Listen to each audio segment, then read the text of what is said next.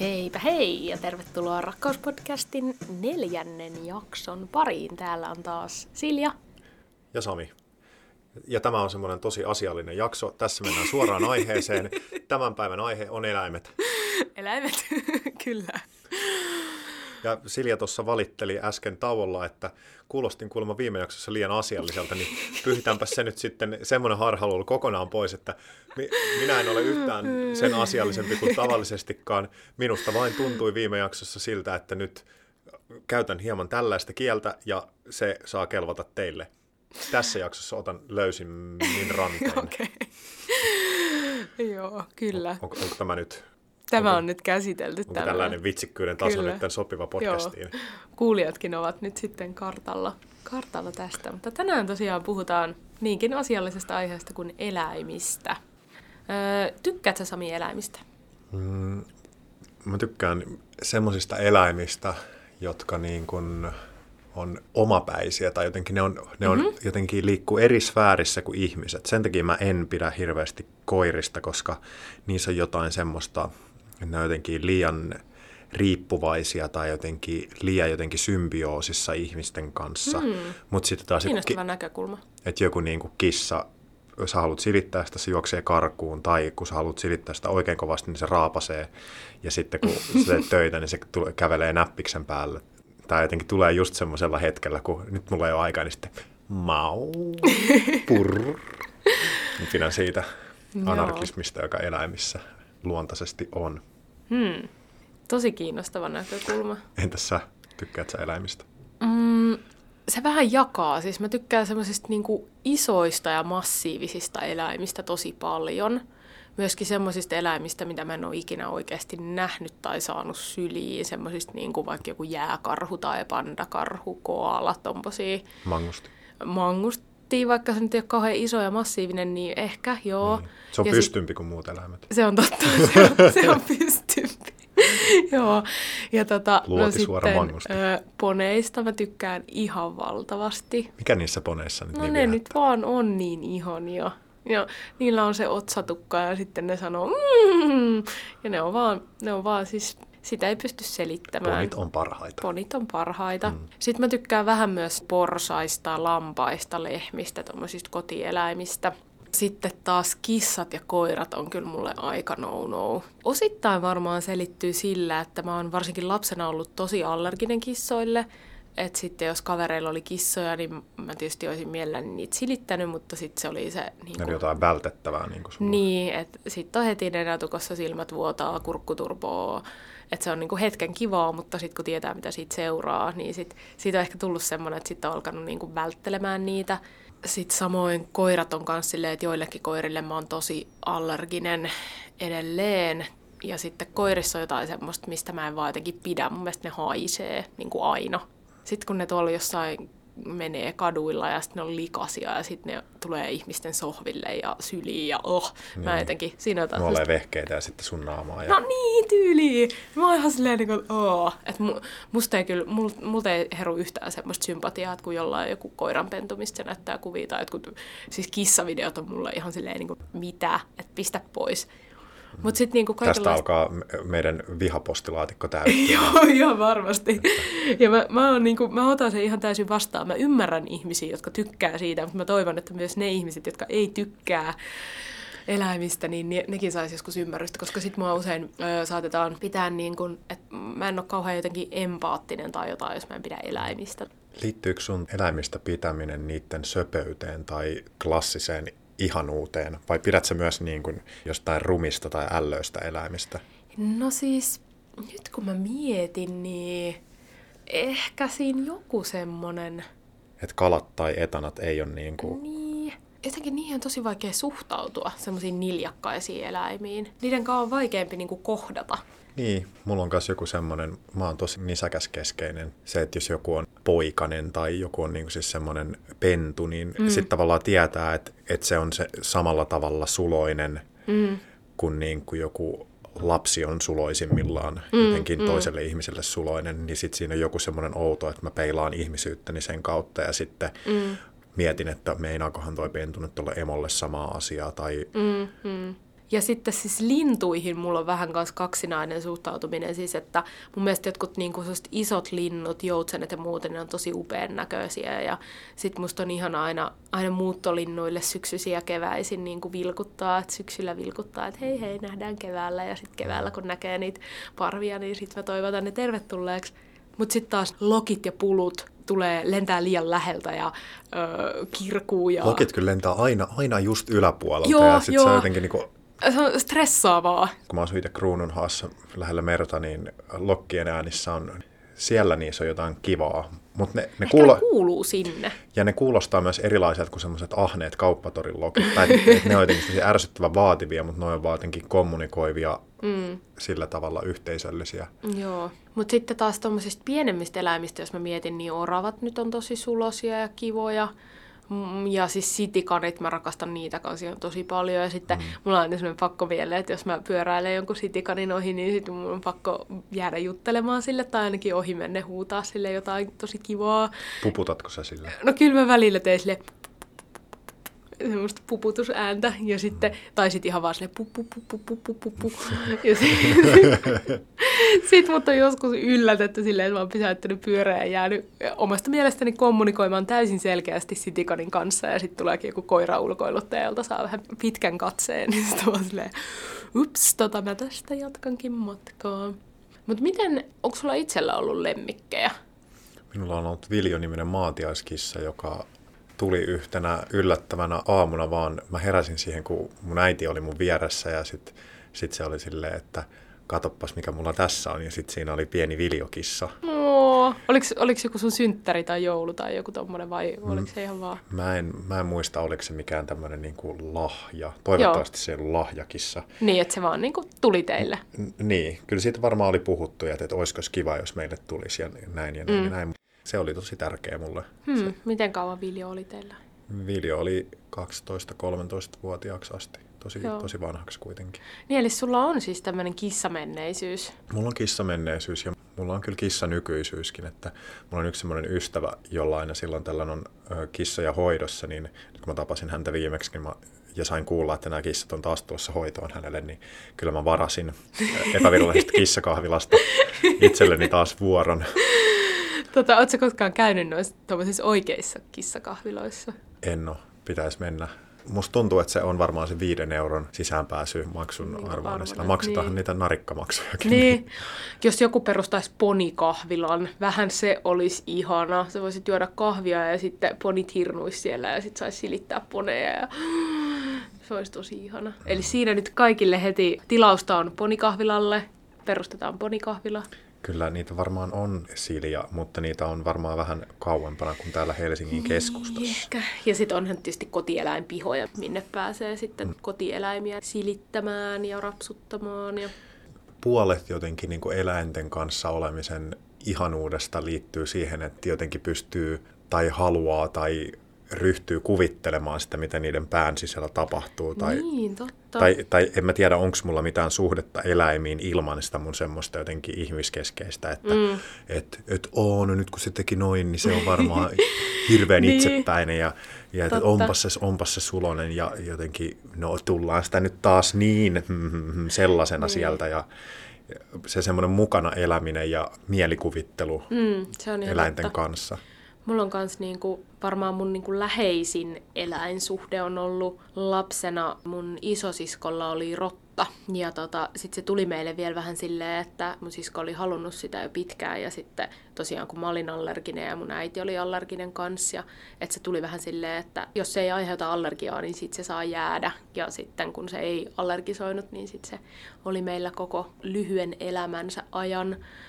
Niin, vaikka se nyt oli enemmän mun siskorotta, niin totta kai mäkin sen mm. kanssa vietin aikaa. Ja mä muistan, että siitä mä ajattelin tosi paljon just semmoista, että mitäköhän se miettii ja kukakohan se lempi-ihminen ja tämmöisiä ihan älyttäviä asioita. Ja, ja sitten se tykkäsi hirveästi siitä, että jos se meni niin kuin hihasta toiseen tai sitten Joo. jos oli joku huppari tai muu, missä on kengurutasku, niin se tykkäsi hengailla siellä. Ja se oli, sen kanssa pystyi tekemään tommosia hauskoja juttuja. Ja mun mielestä siinä oli taas jotain ihan erilaista kuin jossain tylsässä kissassa tai koirassa. Rotta oli vähän niin kuin, ainakin no.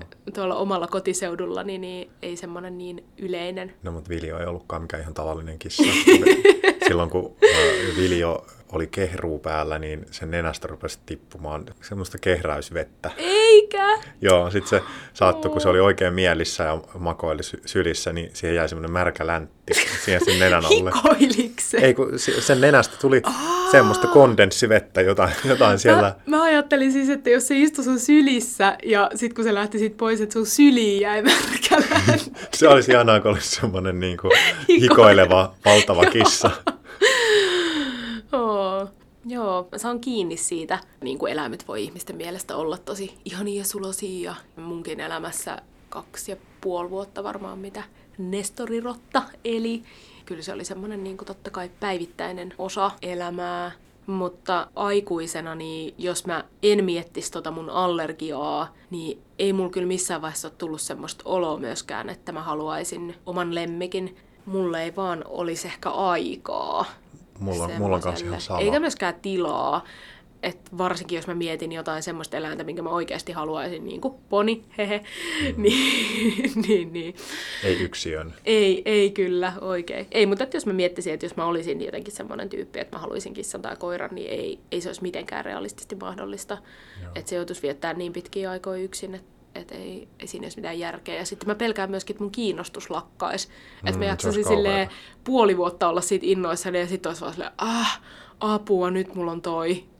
Uskot sä, että ihmisellä on joku semmoinen tietty ikäkausi, milloin ihmisestä tulee niin kuin lemmikki ihminen, jolla on erityislaatuinen suhde eläimiin, tai tuleeko jostain ihmisestä koira tai kissa ihminen jotenkin vaikka alle 10-vuotiaana, mutta sitten jos sille ei ole mitään kosketusta eläimiin ennen kymmenvuotiaaksi asti varttumista, niin vai vaikuttaako tämmöinen?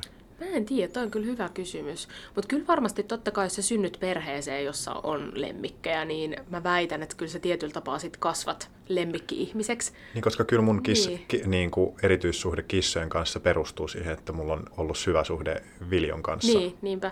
En mä ainakaan kuullut semmoisista ihmisistä, että jotka olisivat jotenkin silleen, että äh, kun meillä oli lapsena koira, niin mä en ikinä aio hankkia koiraa, että se oli kamalaa ja hirveetä.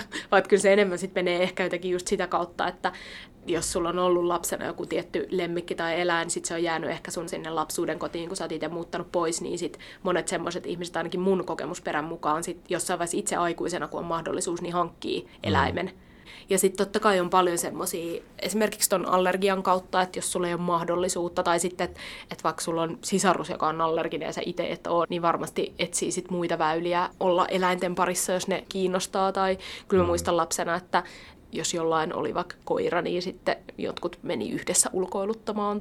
Tai mm. jollekin syntyi hamsterin poikasi, niin sitten kaikki menee kattoon niitä. Ja tommosia niin ilmiöitä, että vaikka ei olisi itsellä ollut lemmikkiä, niin sitten pääsi osaksi niistä muiden lemmikeistä.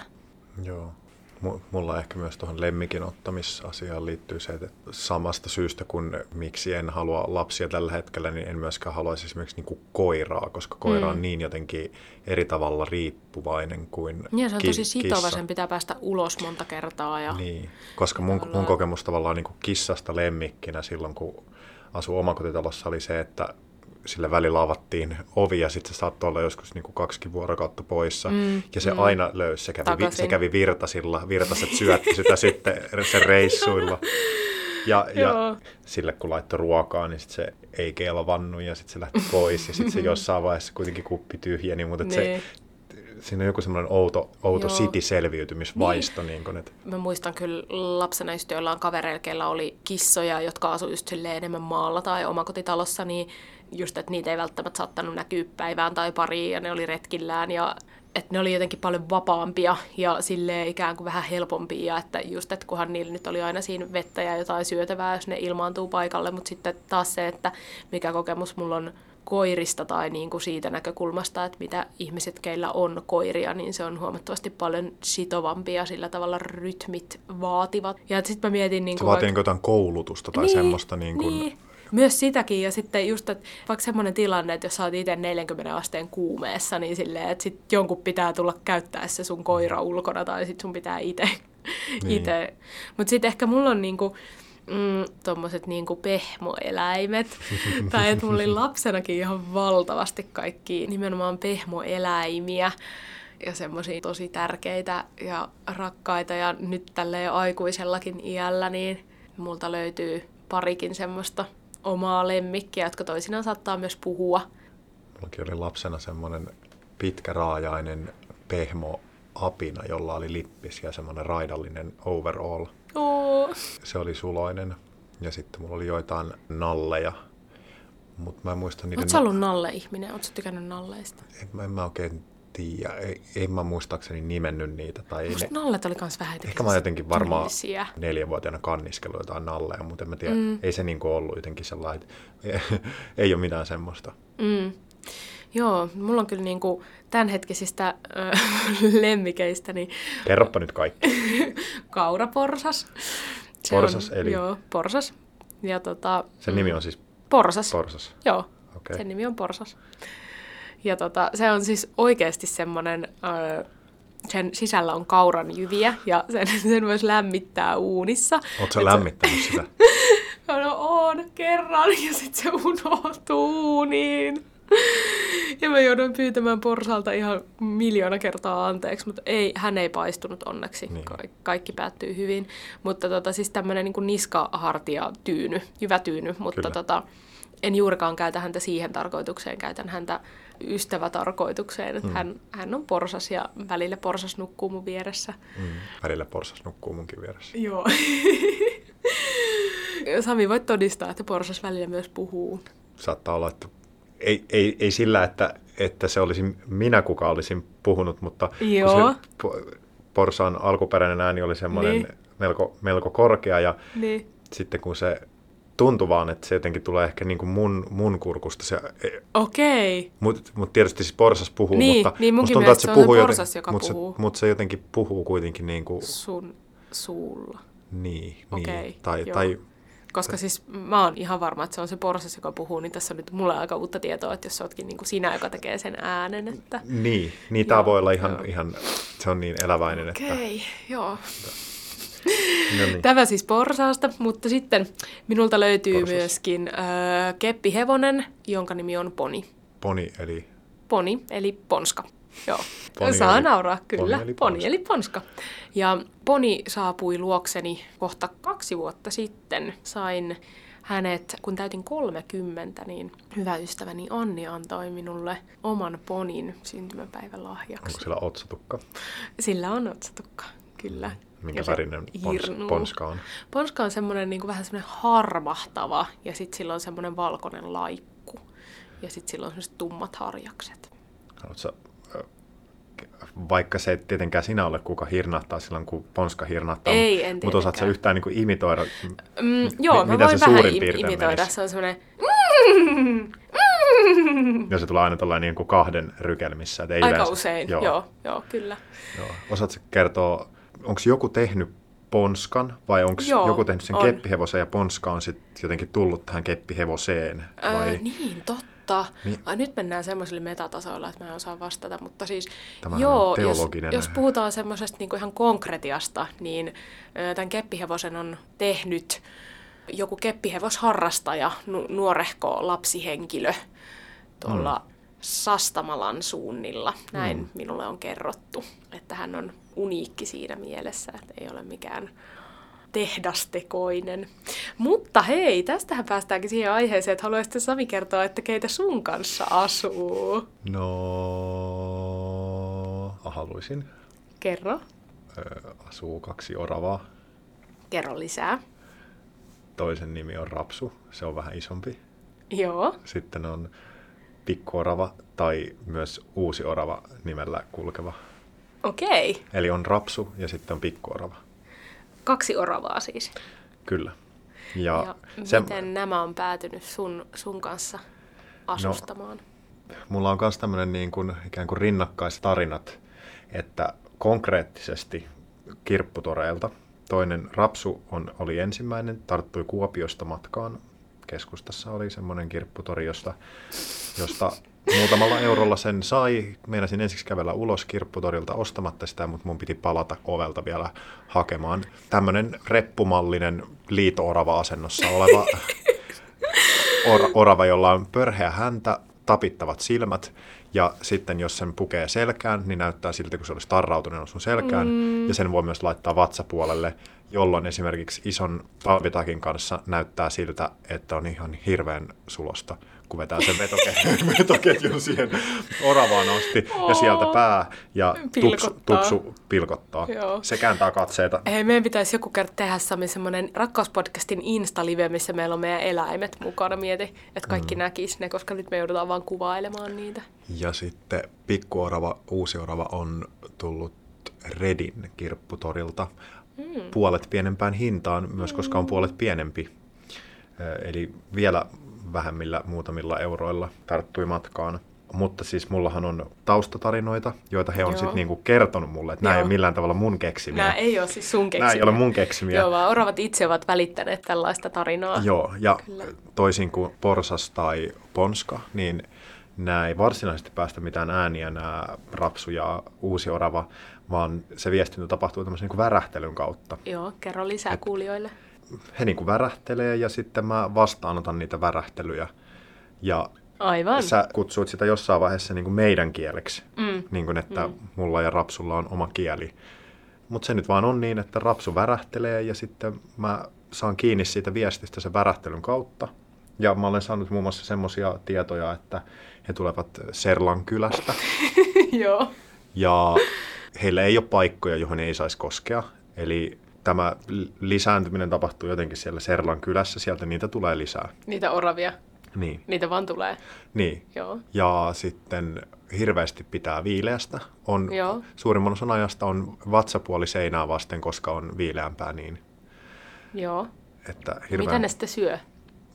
No rapsulla on varsin, varsin rajallinen tämä, mitä syö. Kyllä se niin kuin kahvia se. Joo. Joo, joo. Ja, ja sitten maistaa niin kuin aina uusia asioita. Kyllä se kerran maistaa. Salminjakki on ollut esimerkiksi hirveän miellyttävää.